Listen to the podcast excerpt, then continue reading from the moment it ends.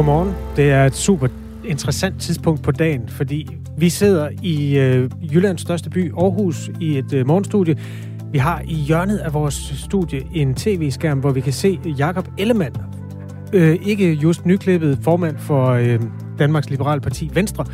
Og han står i Birkerød, hvor der faktisk er dagslys. Det interessante er, og alle, der kender den gamle sang om Justen i solen op, ved det godt, det er, at der er altså noget, der minder om dagslys i Birkerød. Der er stadig blåt tusmørke i Aarhus. Vi er simpelthen lige præcis der, hvor Danmark er delt mellem dem, der ikke har lys, og dem, der har lys. Men alle er velkomne til at lytte på det her program. Øhm, som du kan høre, så er det Kasper Harbo og Jakob Grosen, der er på plads i det her studie, hvor vi blandt andet her til morgen kommer til at beskæftige os med øhm, ja, historien om den utryghed, som øh, kvinder kan opleve, når øh, de går hjem fra byen eller går på gaden, hvor det er mørkt.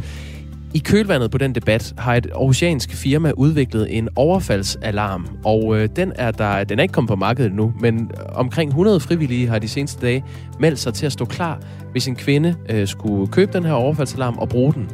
Øh, vi kommer til at tale med firmaet bag alarmen, og en af de frivillige også, om hvad sådan en alarm kan bidrage med. Og man ikke lige så godt kan ringe til politiet, for vi kommer også til at tale med politiet om, hvad de synes om sådan et koncept. Utryghed hersker også mellem to øh, nabolande i Asien. Nordkorea og Sydkorea har jo mange års øh, fjendskab, og i øjeblikket kæmper man en, øh, i måske ekstra høj grad om amerikanernes gunst. Amerikanske udsendinger i Sydkorea for at øh, glatte lidt ud ovenpå fredforhandlingerne med Nordkorea. Der er sådan en form for bror-søsterstrid der, som vi skal dykke lidt ned i lige om et øjeblik. Det handler i den sidste ende jo om verdensfred. Så er der udbredt mangel på speciallæger i øh, psykiatrien, og problemet ser ud til at blive større, øh, fordi staten har planer om at uddanne alt for få nye, øh, som kan arbejde i psykiatrien. Det kommer til at gå ud over de psykisk syge patienter. Øh, sådan lyder kritikken fra Lægeforeningen af den her plan fra Sundhedsstyrelsen. Vi skal tale med Lægeforeningen lidt senere. Og så er det jo en glædens dag. Mm. Øh, der er under 200 indlagte i Danmark øh, relateret til corona. Det er altså historien om, at øh, det, man frygtede, er ikke sket endnu. Og jeg ved godt, at vi lever i en tid, hvor vi skal tage alting med et grænsalt. Men det kunne have været meget værre. Det må være overskriften på den her torsdag, den 18. Så lover jeg også nyt om Elton John og Vatikanstaten. Ja. Så har jeg ikke sagt for meget. Godt. Velkommen til. Velkommen til. Godmorgen.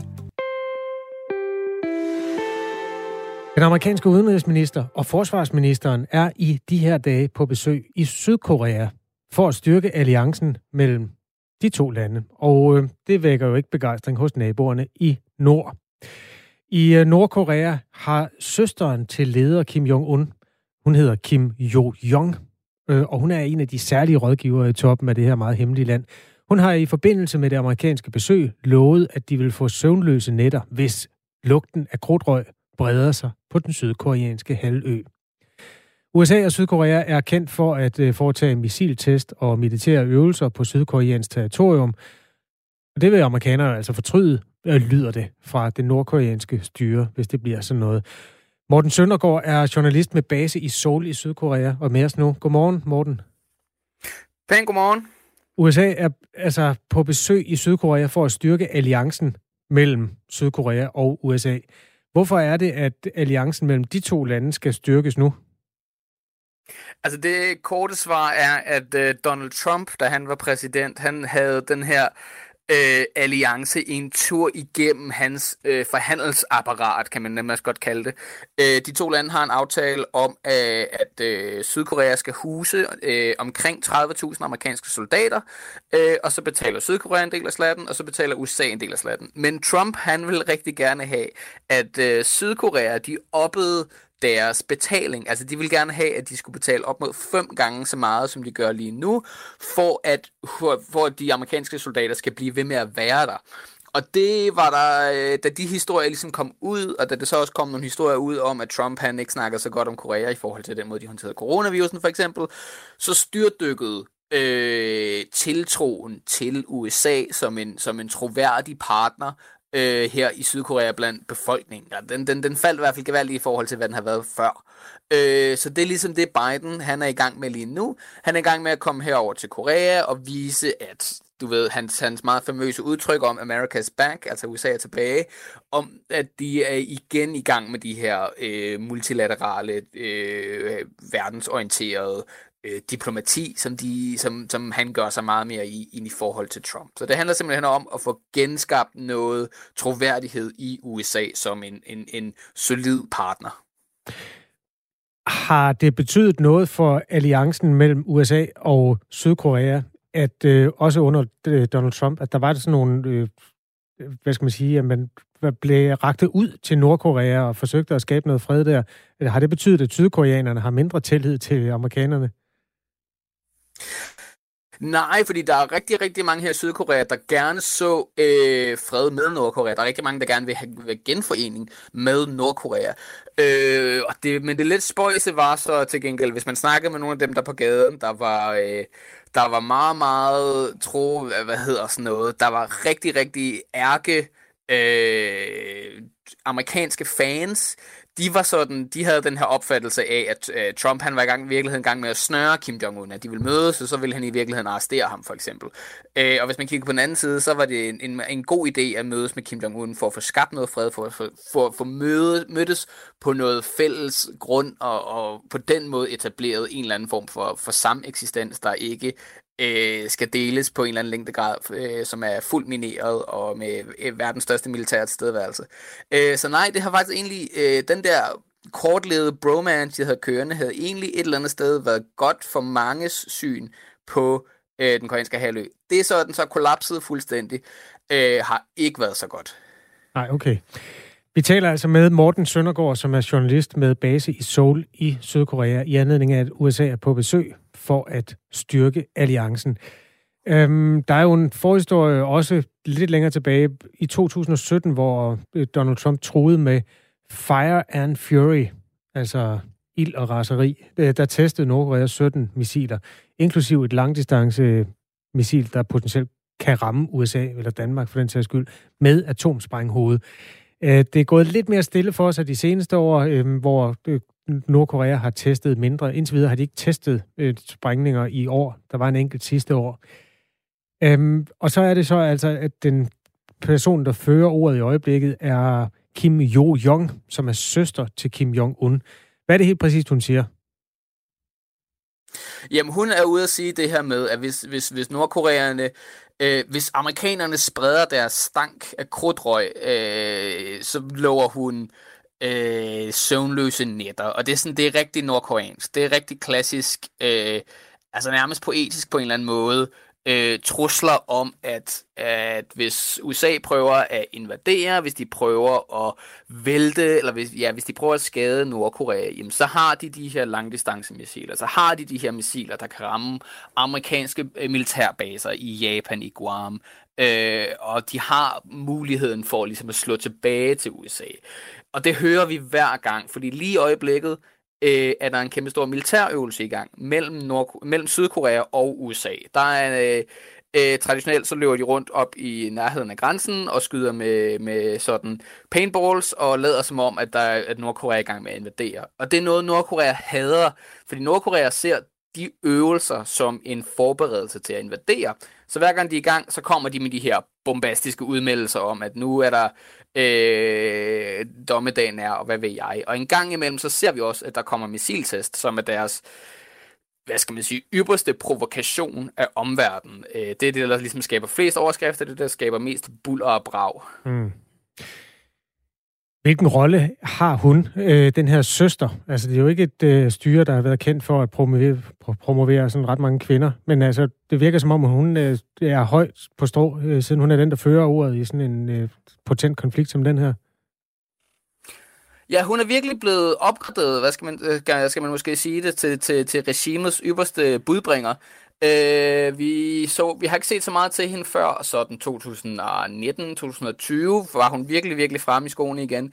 Øh, men det er simpelthen, altså hun er rigtig god til at generere omtale. Altså BBC, CNN, øh, hele verdens medier, øh, også, også i Danmark, begynder jo pludselig at snakke om, uha, nu kommer søsteren frem. Så det giver jo øh, Nordkorea ligesom en masse omtale ud i verden. Det er noget, de gerne vil have. Men så er hun også rigtig god til at være den her biske budbringer, altså en slags bad cop næsten.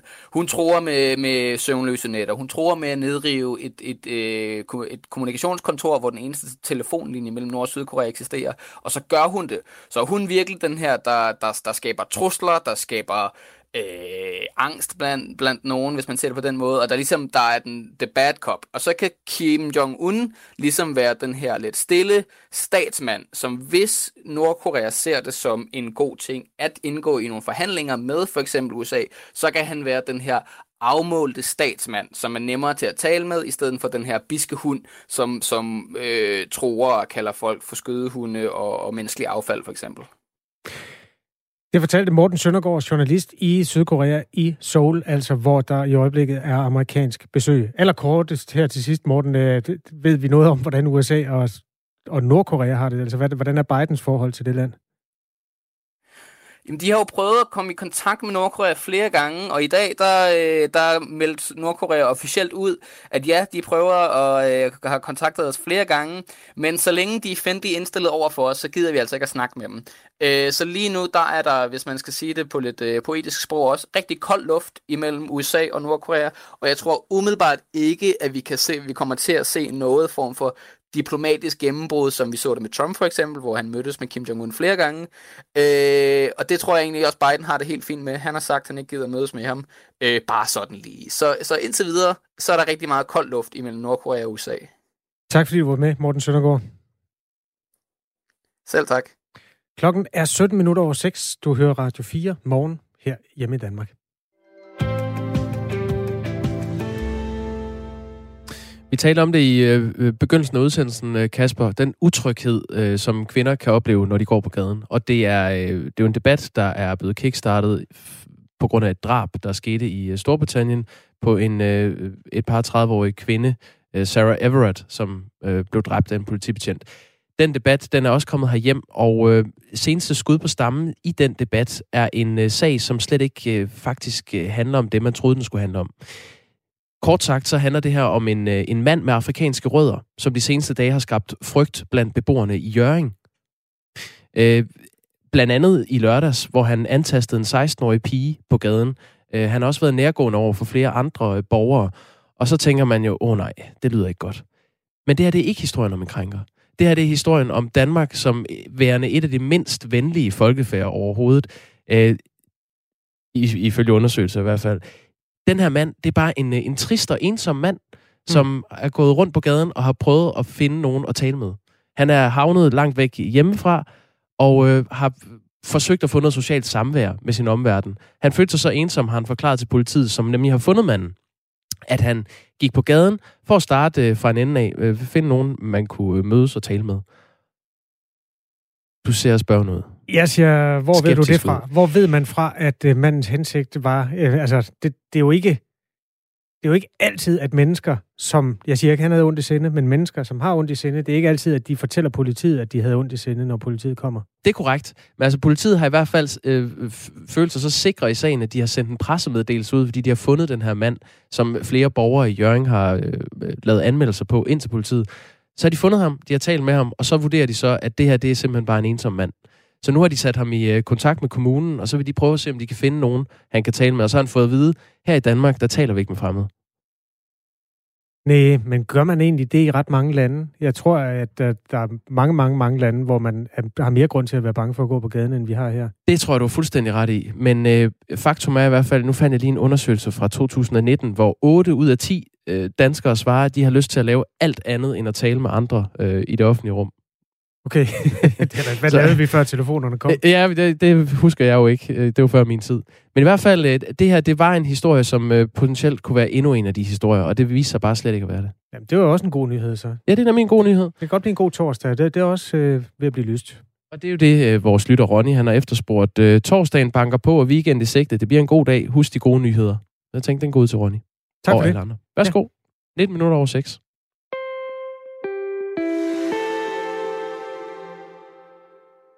Nu skal det handle om et oceansk firma, der har udviklet en overfaldsalarm til blandt andre kvinder, som føler sig utrygge, når de går på gaden om aftenen og natten. Øh, den her øh, overfaldsalarm og firmaet, der står bag, oplever stor øh, interesse, siden den her debat om utryghed begyndte at fylde i de danske medier. Selvom den her overfaldsalarm fra det, der hedder City Alert, endnu ikke er kommet på markedet endnu, så er omkring 100 frivillige de seneste dage øh, meldt sig øh, klar til at, øh, at rykke ud, hvis en kvinde kommer til at trykke på sådan en overfaldsalarm. Karoline Louise Lilleør er øh, medejer og stifter af CD Alert. Godmorgen. Godmorgen, og tak for den flotte introduktion. Jamen, øh, værsgo. Vil du ikke lægge ud med at forklare, hvordan virker den her overfaldsalarm, I har udviklet? Jo, det kan du tro.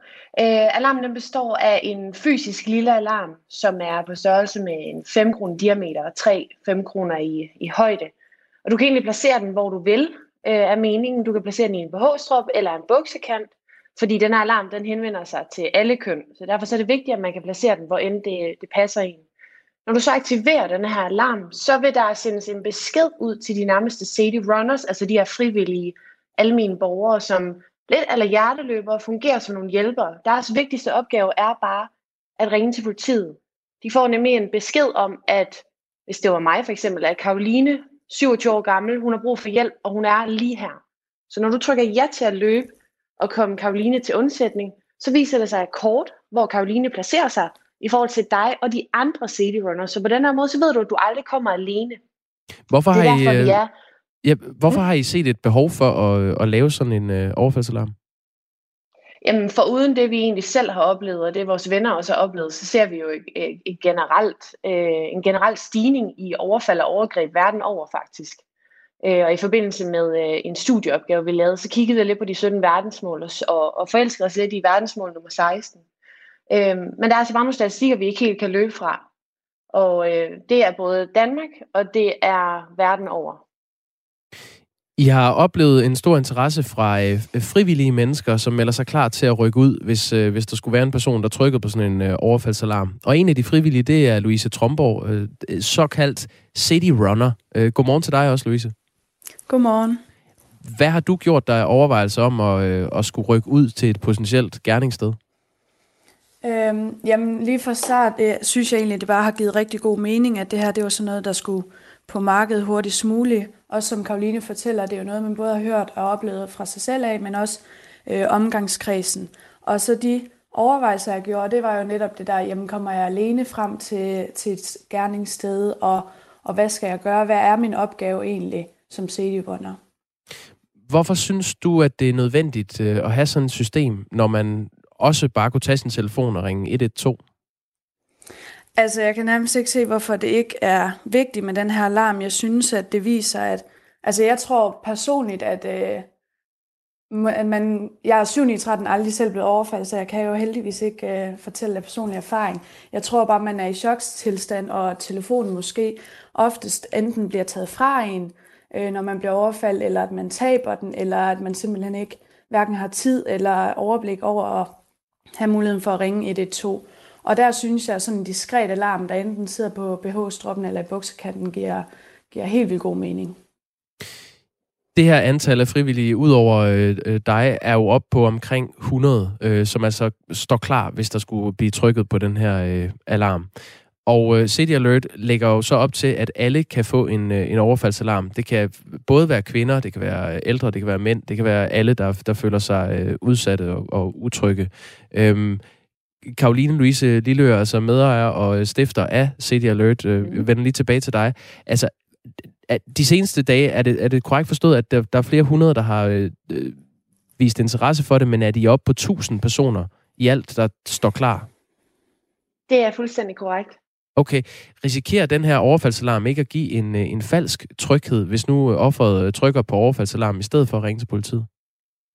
På ingen måde. Det handler, øh, det ligger på vores skuldre, hvordan vi kommunikerer det her koncept ud. Så øh, det ansvar, det tager vi 100%. Det, man skal bruge en CD-alert til, det er 100% i de situationer, hvor du ikke kan nå at tage din telefon op, eller hvor det måske synes for åbenlyst, du tager din telefon op. Øhm, en CD-alert er diskret, og ved, ved hjælp af et tryk, så kan du kalde hjælp. Men hvis du står i en situation, hvor du ikke har mulighed for at ringe 112 eller 114 efter politiet, så skal hjælpen altså stadigvæk være på vej, og det er derfor CD-alert eksisterer, eller skal eksistere.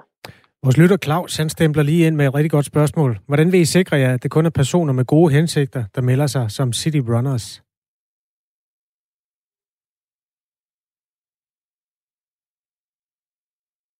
Forstår du spørgsmålet? Jeg tror simpelthen, vi mistede øh, forbindelsen til, til Karoline Louise. Jeg er her igen. Du er der igen. Okay, hørte du øh, spørgsmålet? Jeg er her igen, ja. Jeg kunne høre noget med, hvordan vi sikrede os et eller andet. Så kan jeg ikke høre resten. Hvordan vil I sikre jer, at det kun er personer med gode hensigter, der melder sig som city runners, spørger Claus. Ja, godt spørgsmål. Øhm, vi har vi leger lidt med tanken om nem ID-validering. Øh, på den her måde, så ved vi godt, så ved vi, hvem det er, der melder sig som city runners, og øh, kan tage aktion, hvis det er vedkommende har dårlige hensigter. Men altså, Derudover, så hvis nu det er en person, der hedder Peter Madsen eller et eller andet, så kan I vel ikke se, om vedkommende har en historik eller ej? Det man kan gøre, det er, at konceptet virker jo sådan, at man kommer flere city runners til et gerningssted. Så hvis en person øh, kommer ud til gerningsstedet og selv har intention om at gøre noget, så vil der være andre city runners, der vil opdage det. Og det formoder vi da stærkt, at de absolut ikke vil gå med ind i den kamp. Øh, så når du arbejder med så mange civile, så arbejder du også med forskellige mennesker. Og det er det, der ligesom sådan skal, skal redde os fra det der. Politiet er ikke øh, sådan udpræget øh, begejstret over øh, det her tiltag. Altså, de opfordrer til, at man skal ringe til politiet, hvis der er far på færre, eller hvis der sker et eller andet, som gør, at man er utryg. Og det kunne være, at de havde en meget god pointe. Altså, politiet er jo uddannet til at tage sig af sådan nogle situationer. Hvordan vil I sikre jer, at, at en person, der har den her overfaldsalarm, ikke kommer til at trykke på den, fordi hun eller han øh, tilfældigvis føler sig utryg, men uden grund, og så er der en, der rykker ud og begynder at eskalere situationen? Altså, vi har aldrig nogensinde hentydet til, at en city runner skal gå ud og tage aktion selv, eller blande sig i denne her handling og det her akt. Så vi siger fuldstændig samme som politiet. Ring til politiet. De er lige præcis uddannet, og de ved, hvad de skal gøre. Så hvis du har lyst til at stå om bag et hjørne og observere det her, så vil det gøre en forskel. Men der er altså undersøgelser foretaget af Københavns Universitet, som faktisk viser, at i 9 ud af 10 gange en fremmed på gaden øh, bryder ind i en, noget tumult, så opløses det her tumult faktisk, uden at der sker vedkommende noget selv. Og det er lige præcis de der statistikker, som vi skal hæfte os ved. Øh, mange gerningspersoner er ikke interesserede i at blive opdaget i deres gerning. Og det er derfor, at, at civile vidner de faktisk kan være med til at stoppe det her. Men det eneste, vi vil have en CD-runner gøre, det er at ringe til politiet, for det er præcis dem, der ved, hvordan de skal bryde ordentligt ind i sådan noget. Der er også en lytter her, der skriver, øh, øh, det med falsk tryghed øh, giver god mening, for hvem siger, at der er nogen, der accepterer øh, alarmen, altså de her frivillige mennesker, de kan jo være forhindret i at løbe ud. Altså det er derfor, vi er ude og indsamle allerede nu. Øh, vi går forhåbentlig på markedet i slutningen af det her år, men derfor så skal vi stadigvæk i gang nu med at indsamle alle de her CD runners, og vi har indgået samarbejde med Natteravnen i Aarhus, øh, som jo også er ude og også er uddannet i alt det her, hvordan de måske skal håndtere eventuelt tumult. Louise Tromborg, du er også øh, stadig med på linjen. Altså, øh, du har meldt dig som, øh, som frivillig CD runner. Hvordan vil du, hvis vi nu siger, at du bliver kaldt ud lige pludselig, du står derhjemme, hvordan vil du så takle den situation?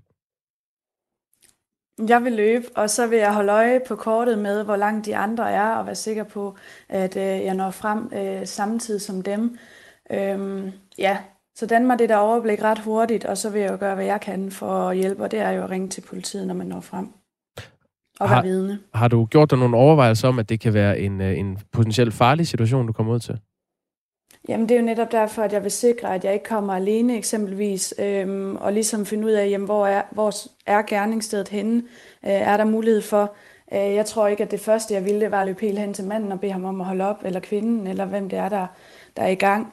Øhm, men holde det her afstand, og så bare agere som vidne, ligesom øh, hvis man skulle gå forbi helt tilfældigt en dag nede i gågaden. Louise Tromborg, tak fordi du var med. Ja, selv tak. Og Karoline Louise Lillør, bare lige kort her til sidst. Øh, vi skal tale med ja. politiet lidt, øh, lidt senere, som jo altså forholder sig øh, sådan lidt skeptisk til det her tiltag. Hvordan er det, I vil sikre, at det her det ikke fører til selvtægt? Vi vil sikre os ved, at vi vil uh, educate, havde han sagt, men undervise de her CD runners. Inden de kan blive CD runners, så skal de igennem nogle kurser, og det er også derfor, at vi samarbejder med noget alt fra selvforsvar til natteravne, som har styr på de her ting. Og det er vigtigt at pointere, at vi selv har talt med politiet, og politiet faktisk anerkender, at det her det er en moderne øh, måde at råbe om hjælp på. Tak fordi du var med. Tusind tak, fordi jeg måtte. Karoline Louise Lilleør, som altså er medejer og stifter af City Alert. Du hører Radio 4 morgen, som er tre timers aktualitetsprogram. I studiet er Jakob Grosen, Kasper Harbo, og så vores nyhedsvært, Dagmar Iben Østergaard. Klokken den er halv syv.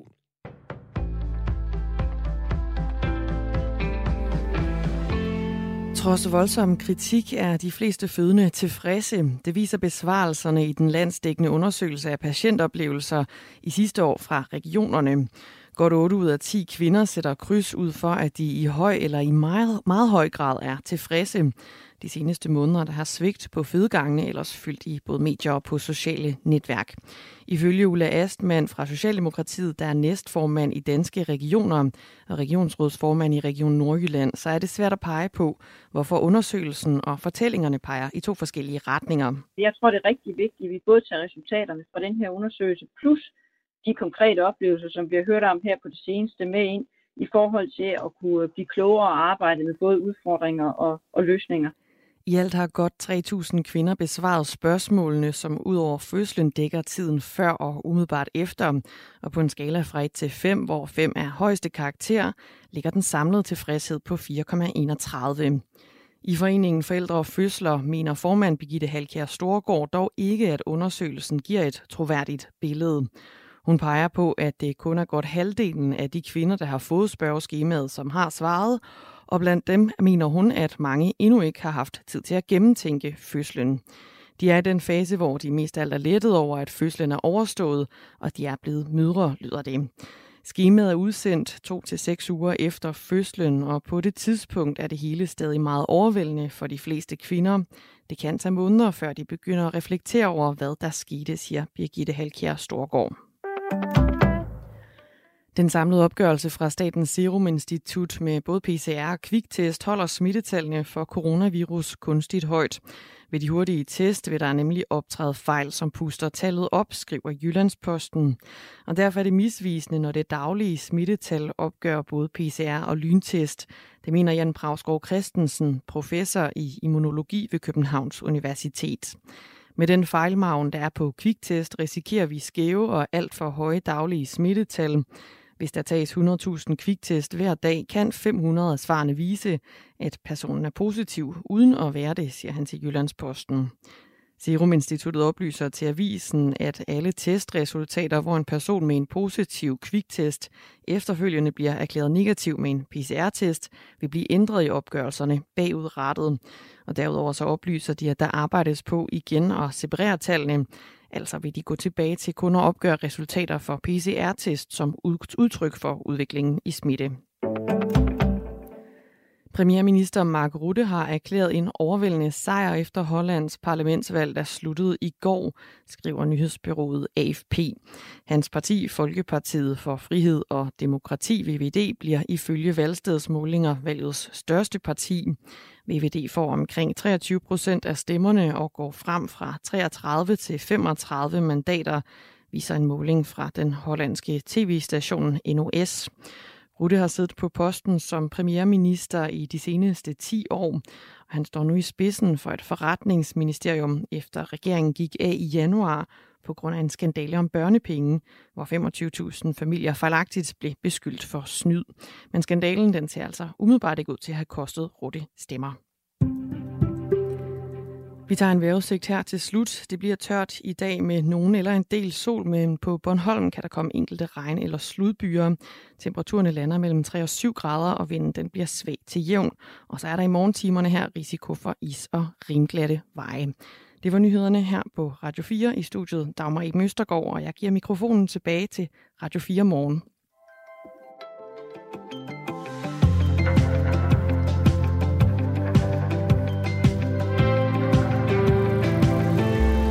Godmorgen. Det er Radio 4 Morgen, det her radioprogram, og vi har reaktioner på nogle af de små fortællinger, der har udspillet sig øh, allerede. Jakob Grosen, min medvært, fortalte om en situation i Jøring, hvor en mand øh, med øh, anden etnisk herkomst end dansk øh, havde uden det helt store held forsøgt at få nye venner på gaden. Og det er der flere reaktioner på. For eksempel Anne fra Aarhus. Ja, Anne skriver, øhm, i forhold til manden øh, fra Jørgen, der bare vil have venner og derfor opsøger fremmede på gaden, det er selvfølgelig trist, og jeg vil ønske, at der var en funktion i samfundet, der kunne have hjulpet ham.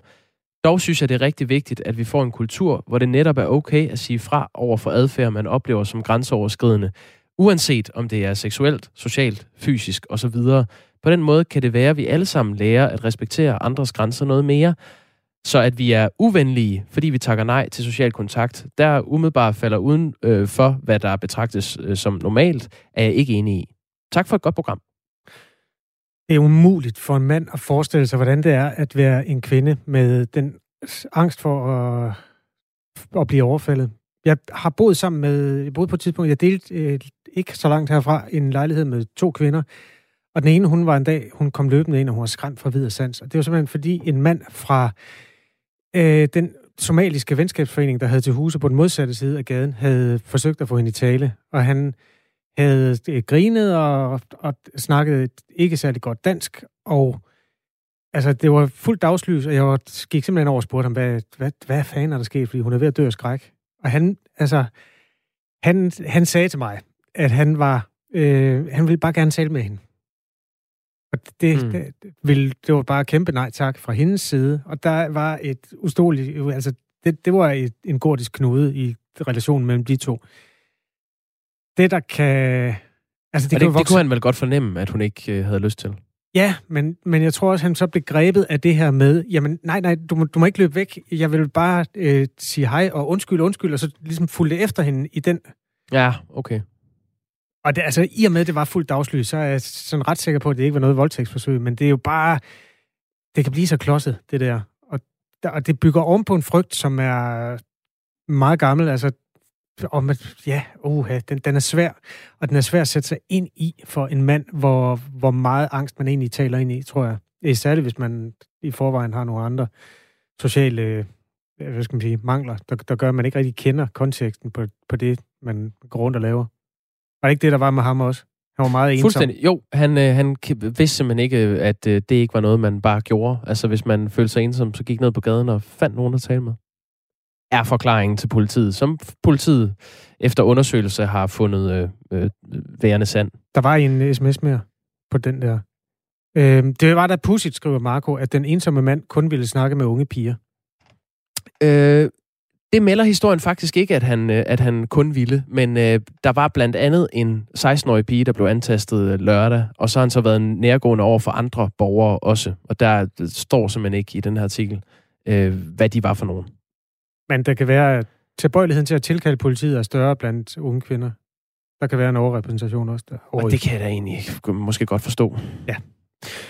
Det er, okay. sgu, det er spændende. Vi har fået en del sms'er på øh, det med at være øh, Sadie City Runner, altså øh, det her øh, firma fra Aarhus, som har lavet en overfaldsalarm. Og øh, dem vender vi lige tilbage til. Vi skal tale med politiet øh, lidt senere om, hvad de synes. Og som vi fik sagt, så synes de ikke, at det er et super godt tiltag. Lige nu er klokken 22 minutter i syv. Tak for alle sms'er. Med nummeret herind? Ja, 1424. 1424 er nummeret simpelthen. Altså de fire cifre, 1424, skal du skrive til og så for at beskeden skal nå ind til os, så skal du lige starte med R4. Det er sådan der. Og et mellemrum.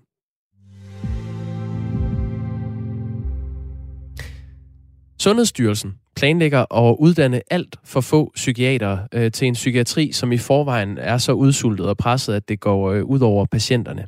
Sådan lyder kritikken fra Lægeforeningen og Dansk Psykiatrisk Selskab.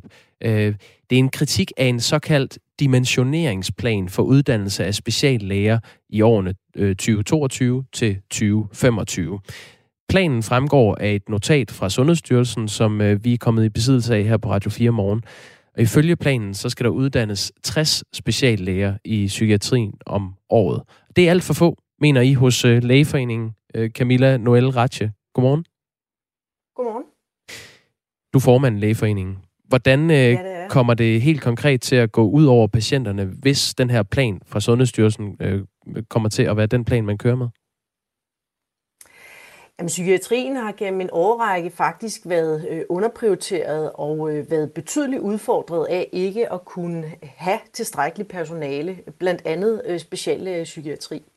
Så det er klart, at hvis vi har en analyse, øh, blandt andet på baggrund af Dansk Psykiatrisk Selskab, og også på baggrund af den erfaring, øh, vi har gjort os, jamen så er der ingen, som siger, at vi kommer til at mangle flere psykiatere, end, end Sundhedsstyrelsen egentlig mener.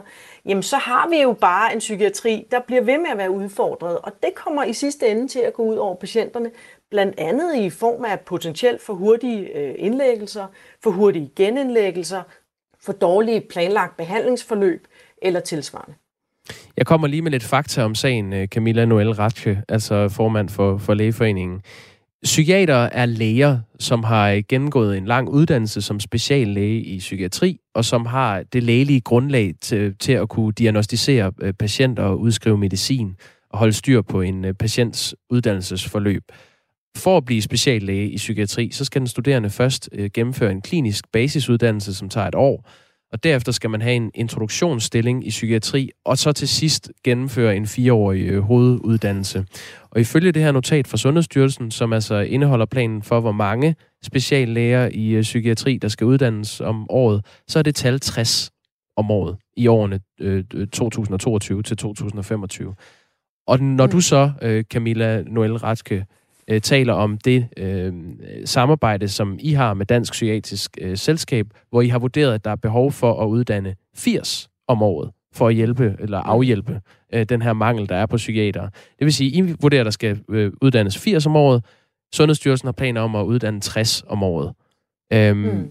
Hvorfor tror du, Sundhedsstyrelsen øh, øh, synes, der skal uddannes færre, end I vurderer, der er brug for? Det er jo et rigtig godt spørgsmål, men det er jo retligt et spørgsmål, Sundhedsstyrelsen bør svare på.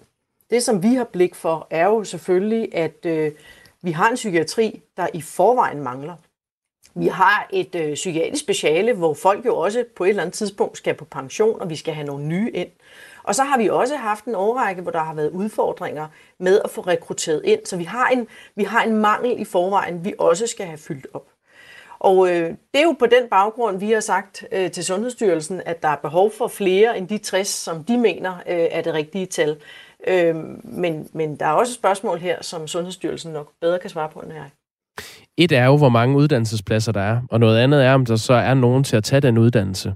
Og ifølge dagens mm. medicin blev kun 93 procent af det her hoveduddannelsesforløb som speciallæge besat i, øh, i 2019. Så hvis der ikke er nok, der søger uddannelsen som speciallæge i psykiatri, hvorfor skal man så lave flere uddannelsespladser? Det skal man jo blandt andet, fordi at det at rekruttere til psykiatrien og lave flere speciallæger øh, over en årrække, og, og så lige for at kommentere øh, den der måde, øh, psykiater bliver, eller man bliver speciallæge i psykiatri på, det er den samme grundmodel, der gælder i alle specialer. Så efter man er læge for universitetet, så kommer der altså en årrække, hvor man i kombination af teori og mesterlærer bliver speciallæge i et givet speciale. Mm. Men indsatsen for rekruttering i psykiatrien skal jo være øh, mangeartet. Øh, og et er selvfølgelig at præsentere de yngste øh, for specialet allerede på studiet. Noget andet er at præsentere dem for specialet kvæg denne her etårige stilling først. Og så øh, skal der selvfølgelig også være tilstrækkelige forløb til, at alle kan blive psykiater. Det, der kan være udfordringen, hvis der er for få forløb, det er, at man heller ikke får til gode set alle dele af landet. Øh, og det vil jo også være en skam, at vi trods alt ikke har forløbende øh, som mulighed for at blive søgt, øh, hvis der egentlig er øh, læger, der kunne have fordelt sig anderledes i psykiatrien. Men har man været for dårlig til ude på uddannelserne og, øh, at gøre det attraktivt at blive psykiater? Altså, hvad, hvad er det, man skal gøre for at tiltrække flere?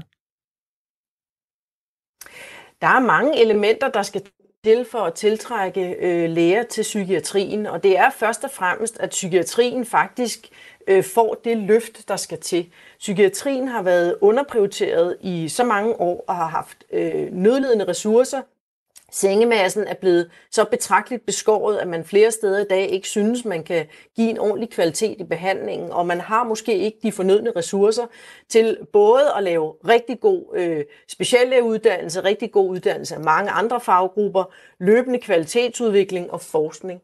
Og læger, ligesom mange andre fagprofessionelle, ser sig ind i miljøer, hvor de også kan se mulighederne for at dygtiggøre sig, udvikle sig og være med til at drive det her speciale fremad til glæde for patienterne. Så der er simpelthen nødt til at komme et generelt løft øh, i psykiatrien, og det er også det, som der er fokus på i Sundhedsstyrelsens 10-årsplan. Så du kan faktisk godt forstå, at der er så få, der vælger at blive psykiater nu? Det er et sindssygt spændende speciale. Jeg har selv øh, arbejdet i det, og øh, jeg vil øh, øh, unde rigtig mange af mine kollegaer at øh, komme forbi psykiatrien og opleve den. Men jeg kan godt forstå, at det kan være svært at rekruttere til en psykiatri, der er nødlidende, og hvor man måske i en periode godt kan se, at det, det er en lang rejse at få, få løftet et niveau. Men vi har altså også rigtig mange dedikerede psykiater, og vi har også rigtig mange øh, mm. gode afdelinger, hvor der foregår øh, god udvikling. Så, så det er jo eksponering på mange flader, men det er en begrænsende faktor, hvis der er for få forløb, hvor man kan blive speciallæge. I kølvandet på den her debat har Søren Helsø, som er næstformand for Foreningen af Danske øh, Lægestuderende, været ude at sige, at der er en udbredt skepsis øh, over for psykiatrien blandt de medicinstuderende. Øhm, landets psykiatriske afdelinger mangler altså allerede nu et markant antal psykiater. Vi har lavet en rundspørg øh, hos regionerne, som viser, at der lige nu er 62 ledige stillinger som speciallæge i psykiatri i Region Nord, Region Midt, Region Syd og Region Hovedstaden. Øh, Region Sjælland har ikke øh, svaret. Hvor slemt står det til i psykiatrien lige nu? Jamen, jeg synes jo tallet i sig selv, øh, ud fra den diskussion, vi, vi startede med, om er det 60 eller 80 nye psykiater om året, vi har brug for, øh, jo i virkeligheden står i skærende kontrast. Fordi hvis vi allerede i dag har en mangel på på 60 læger, så får vi jo kun lige fyldt øh, op, hvis vi uddanner de 60, Sundhedsstyrelsen ønsker øh, på et år. Men vi har også stadig nogen, der går på pension, øh, så, så, og vi har også behov for at udvikle øh, både hele psykiatrien og specialet. Så der er i den grad øh, behov. Øhm, og så vil jeg sige, at man håndterer det jo nok forskelligartet. Øh, nu siger du også bare et stort tal. Jeg tror, udfordringerne er større nogle steder i forhold til andre steder, fordi at øh, de er jo ikke ligeligt fordelt 62 øh, over landets fem regioner. Så, så der er ingen tvivl om, at psykiatrien er, udfordret flere steder, også på at kunne øh, levere øh, det niveau, man gerne vil i, øh, i alle områder af, af specialet, altså i forhold til alle de patienter, der kan fejle mange forskellige ting, og som skal have en, øh, en god kvalitetsbehandling. Tak fordi du var med. Selv tak. Camilla Noel Ratke, som er formand for øh, Lægeforeningen, som altså i øh, samarbejde med Dansk Psykiatrisk Selskab vurderer, at der er behov for at uddanne 80 nye psykiatere om året. Sundhedsstyrelsen, de mener, der er brug for 60 fra 2022. Vores lytter Jens Bernburg har lyttet med i Radio 4 morgen i sidste uge. Han skriver, at jeg hørte forleden i radioen en ung medicinstuderende berette om en nedladende holdning på medicinstudiet i forhold til psykiatrien som noget ringeagtet. Og så er det jo op ad bakke at få flere over i den del af sundhedsvæsenet. Skriv altså Jens til vores nummer 1424. Starter beskeden med R4 og et mellemrum. Tak for alle sms'er. Klokken er 13 minutter i syv.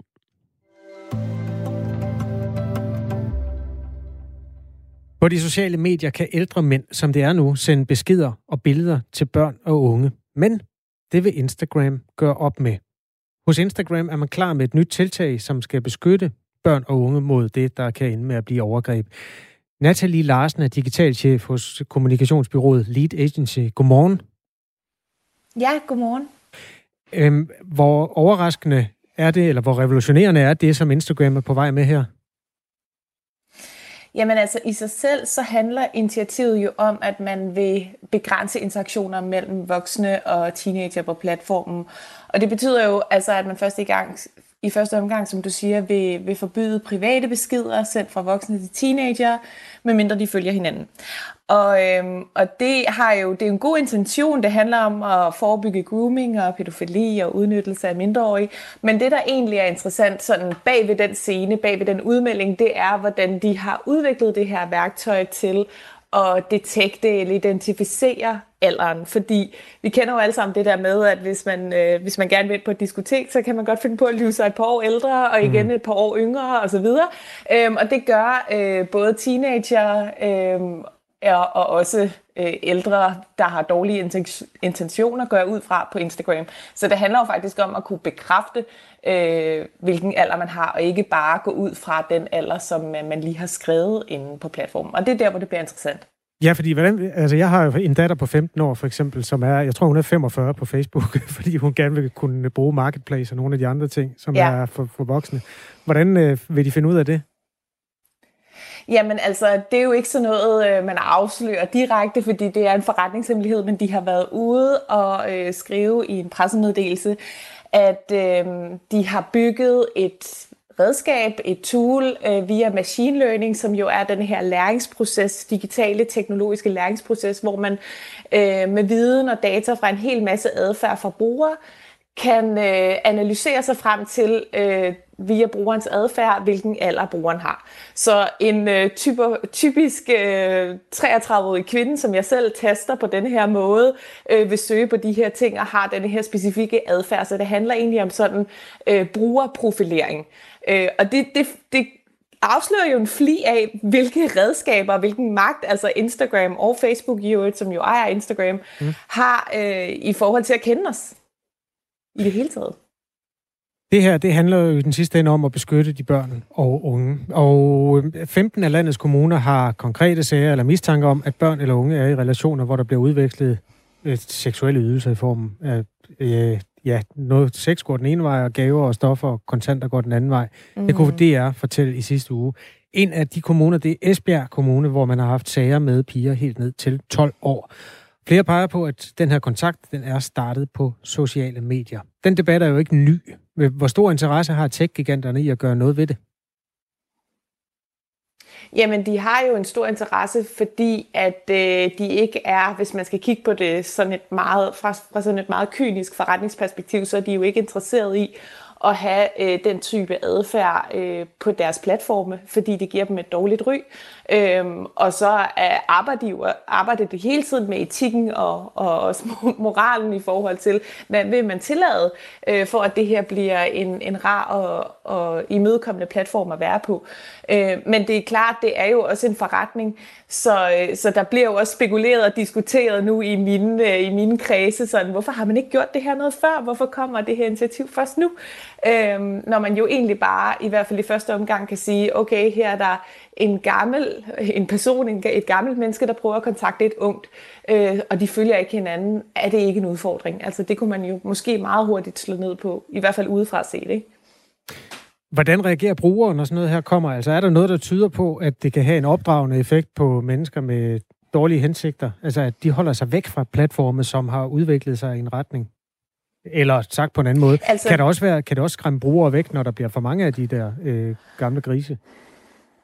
Altså, øhm, voksne med dårlige intentioner bevæger sig jo øh, derhen, hvor de unge er. Så man kan sige, at øh, på en eller anden måde kunne jeg forestille mig, uden at jeg sådan med min ekspertise kan udtale mig om det, men jeg kunne forestille mig, at man, man forsøger inden for teknologien og de nye funktioner øh, at finde nye veje. Altså, Øh, fordi hvis, hvis de unge er på Instagram og har en lyst til at være der, jamen så er det jo også der, man, man kommer bedst og nemmest i kontakt med dem. Men unge er jo også meget eksperimenterende i forhold til sociale medier, og derfor er der jo også flere platforme, der måske har mindre sikkerhed og mindre fokus på det her. Øh, måske er helt nye platforme, som ikke har udviklet den del af deres fællesskabspolitikker eller teknologien endnu, som gør, at øh, adgangen til, øh, til unge sårbare er øh, endnu nemmere andre steder. Så det kan også sagtens flytte brugergrupper. Tak for analysen her, øh, Nathalie Larsen. Jamen selv tak, det var en fornøjelse. Digital chef hos det kommunikationsbyrå, der hedder Lead Agency. Klokken er syv minutter i syv.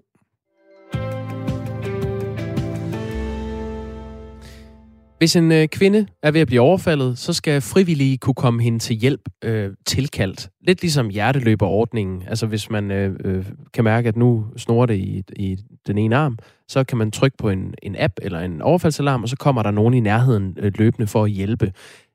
Et lignende koncept er nu ved at se dagens lys. Det hedder City Alert, og det er et oceansk firma, der står bag. Øh, de er så på vej med sådan en overfaldsalarm og et team af frivillige, der kan skabe mere øh, tryghed, er hensigten. Vi talte med, øh, med øh, kvinden bag, medstifteren af det, og øh, en frivillig tidligere, og det har kastet nogle reaktioner af sig på sms'en. Øh, ja, du, du tager dem lige, fordi jeg, jeg kan ikke Der står for eksempel øh, her, en person kan melde sig som city runner alene med det formål at fortælle andre kriminelle, at nu er der slået alarm, og så kan de bare gøre arbejdet færdigt og flygte, er indstillingen fra Claus. Øhm, så er der en, der skriver her, det er Wild West, helt i stil med Facebook, hvor folk efterlyser forbrydere. Nu skal vi så have civile sheriffer. Det er utryghedsskabende. Man kan sige, øh, normalt så er det jo politiet, der varetager den her øh, opgave, og øh, vi kan da høre, hvad politiet synes om det her initiativ. Øh, René Raffo er politiinspektør ved Østjyllands Politi. Godmorgen. Godmorgen. Hvad tænker du om det her initiativ? Jamen altså, som vi allerede har været ude at sige på et tidligere tidspunkt, øh, også fra Rigspolitiets side, det var, at, øh, at det her, det kan jo, øh, kan man jo sige, det kan være en moderne måde at råbe om hjælp på, og det ved jeg, det blev også nævnt tidligere i interviewet. Men øh, man skal jo bare ikke øh, sidestille det her med et øh, 112-opkald. Øh, så vi vil meget gerne understrege, at hvis man er ved at blive udsat for, for, et, øh, for et overfald af den ene eller den anden art, så er det altså vigtigt, at man øh, får ringe 112 og får alarmeret politiet. Hvorfor er det egentlig vigtigt? Øhm, altså, der er vel også situationer, hvor man simpelthen ikke kan nå at ringe op til politiet og fortælle, hvad der, øh, hvad der sker. Er det så ikke meget godt, at man har sådan en overfaldsalarm? Jo, men der er jo også andre muligheder i, i form af at, at, at søge andre steder hen, søge hen sted, hvor der er mennesker, og, og, og råbe op øh, og søge hjælp i nærheden. Øh, så det, det er jo muligheder, som jo stadigvæk, øh, som stadigvæk er. Øh, det her det handler jo i høj grad også om øh, tryghed, og det kan jo selvfølgelig også være, være en, en subjektiv øh, størrelse. Men vi vil bare gerne understrege, at det er vigtigt, at man ringer 112. Ja, det samlede antal frivillige øh, er kommet op på øh, 1000 personer, og det er faktisk inden den her øh, overfaldsalarm reelt er kommet på markedet og er blevet endeligt lanceret øh, endnu. Det gode ved overfaldsalarmen er jo så, at man ikke behøver at sige noget. Altså, øh, det kan jo være svært, hvis man ligger der og er ved at blive overfaldet. Øh, så det er bare for at lige at, at forstå, om kan det her ikke være mere effektivt, end hvis man skal til at ringe 112? Jamen, det, jeg kender simpelthen ikke konceptet nok til at kan gå ind i, øh, i den tekniske øh, snak øh, om det. Øh, og det, altså, det bliver bare en, øh, altså, det bliver bare en gentagelse af at sige, at hvis det er, at man er ved at blive udsat for et overfald, så, så har vi 112, og det er altså en direkte linje ind til politiet og, og vores beredskabspatruljer, så der hurtigst muligt bliver, bliver sendt noget hjælp. Vores lytter Daniel skriver, det er da en mega god idé, så er man hurtig hjælp virkelig genialt. Øh, hvor mange gange har du hørt om folk, der er nået at ringe til politiet i forbindelse med voldtægt eller overfald? Amagermanden ventede ikke med sit overfald til efter politiet var alarmeret. Ja, jamen den, den, debat, øh, den debat vil jeg, ikke, øh, vil jeg ikke gå ind i i forhold til det her. Som sagt, så kender jeg ikke systemet godt nok til at kan udtale mig helt ned i de tekniske detaljer om det. Hmm. Hvor går grænsen øh, mellem det, du her hører, alarmen kan, altså at man, øh, man øh, trykker på den, hvis man føler sig utryg eller er ved at blive øh, overfaldet, og så det, som, som reelt er politiets arbejde? Jamen, politiets arbejde er jo at skabe tryghed for borgerne. Politiets arbejde er, er også at komme til stedet hurtigst muligt, hvis der er nogen, der er ved at blive udsat for et overfald. Og jeg synes faktisk, her inden for de seneste år øh, er der gjort øh, rigtig meget med de nye øh, politiaftaler. Der bliver der en styrket indsats, øh, også i forhold til tryghedsskabende kameraer, som er sat op i en lang øh, række byer og kommuner. Og, øh, og der er jo planlagt for yderligere 300 af de her tryghedskameraer, som bliver sat op. Så jeg synes, vi gør rigtig meget for at øge trygheden i, i nattelivet på flere fronter. Synes du, der er noget positivt i det her tiltag? Jamen, som sagt, så kender jeg det jo ikke øh, dybdegående nok til det, øh, og kan egentlig bare forholde mig til, til, det, øh, til det, vi har udtalt tidligere, at det her, det kan jo være en moderne måde at, at tiltrække sig noget opmærksomhed på, og, og, og få, øh, at få noget hjælp, hvis, hvis det er det, man øh, har brug for. Men igen, det er altså 112, som er vejen til politiet. Er du bekymret for, at det her det kan føre til, til selvtægt? Altså, som jeg, hørte, som jeg hørte dem forklare om det tidligere interview, så var det jo ikke meningen, at, øh, at dem, der kom til stedet, skulle gribe ind, og det var vel også den uh, instruktion, de fik. Så, uh, så, så hvis det er det, man, uh, så hvis det er det, man overholder, og den regel, man har for, øh, for det her system, så burde det jo ikke være noget, der fører til selvtægt. Men øh, som sagt, det kan jeg jo ikke sige noget om. Men altså, hvis man oplever noget, så er det 112, man skal ringe? Ja, det er helt korrekt. Mm. René, og det, det synes jeg er vigtigt, at vi understreger. Det er hermed understreget, René Raffo, øh, politiinspektør ved øh, Østjyllands Politi. Tak fordi du lige var med her. Ja, tak selv tak. Vores lytter, ja, der står faktisk ikke, hvad han hedder, eller hun. Der står bare, Wild West. Det er helt i stil med Facebook, hvor folk efterlyser forbrydere. Skal vi nu have civile sheriffer? Det er utryghedsskabende, skriver en lytter. Øh, ja, så er der en, der skriver, ja tak til overfaldsalarmen. Det er ikke altid, politiet vurderer situationen alvorlig nok. For nogle år siden ringede jeg til politiet på grund af en voldelig ægtefælde. De kunne ikke komme, fordi de ikke havde nok mænd. Fem minutter efter ringede min daværende mand og sagde, at jeg stod med en kniv i hånden, og så kom politiet. Den idé burde bakkes op. Det giver tryghed for mange kvinder i hjemmet også. SMS'erne, der er kommet ind her, de er startet med R4 og et mellemrum, og så er de sendt ind på nummer 1424. Og vi bliver meget glade, når folk reagerer, når du reagerer på det, du hører her i vores radioprogram, fordi så kan vi sammen simpelthen øh, belyse nyhederne fra både den sådan mere erfarne og den mere holdningsbrede side. Tak for det. Du lytter til Radio 4 morgen.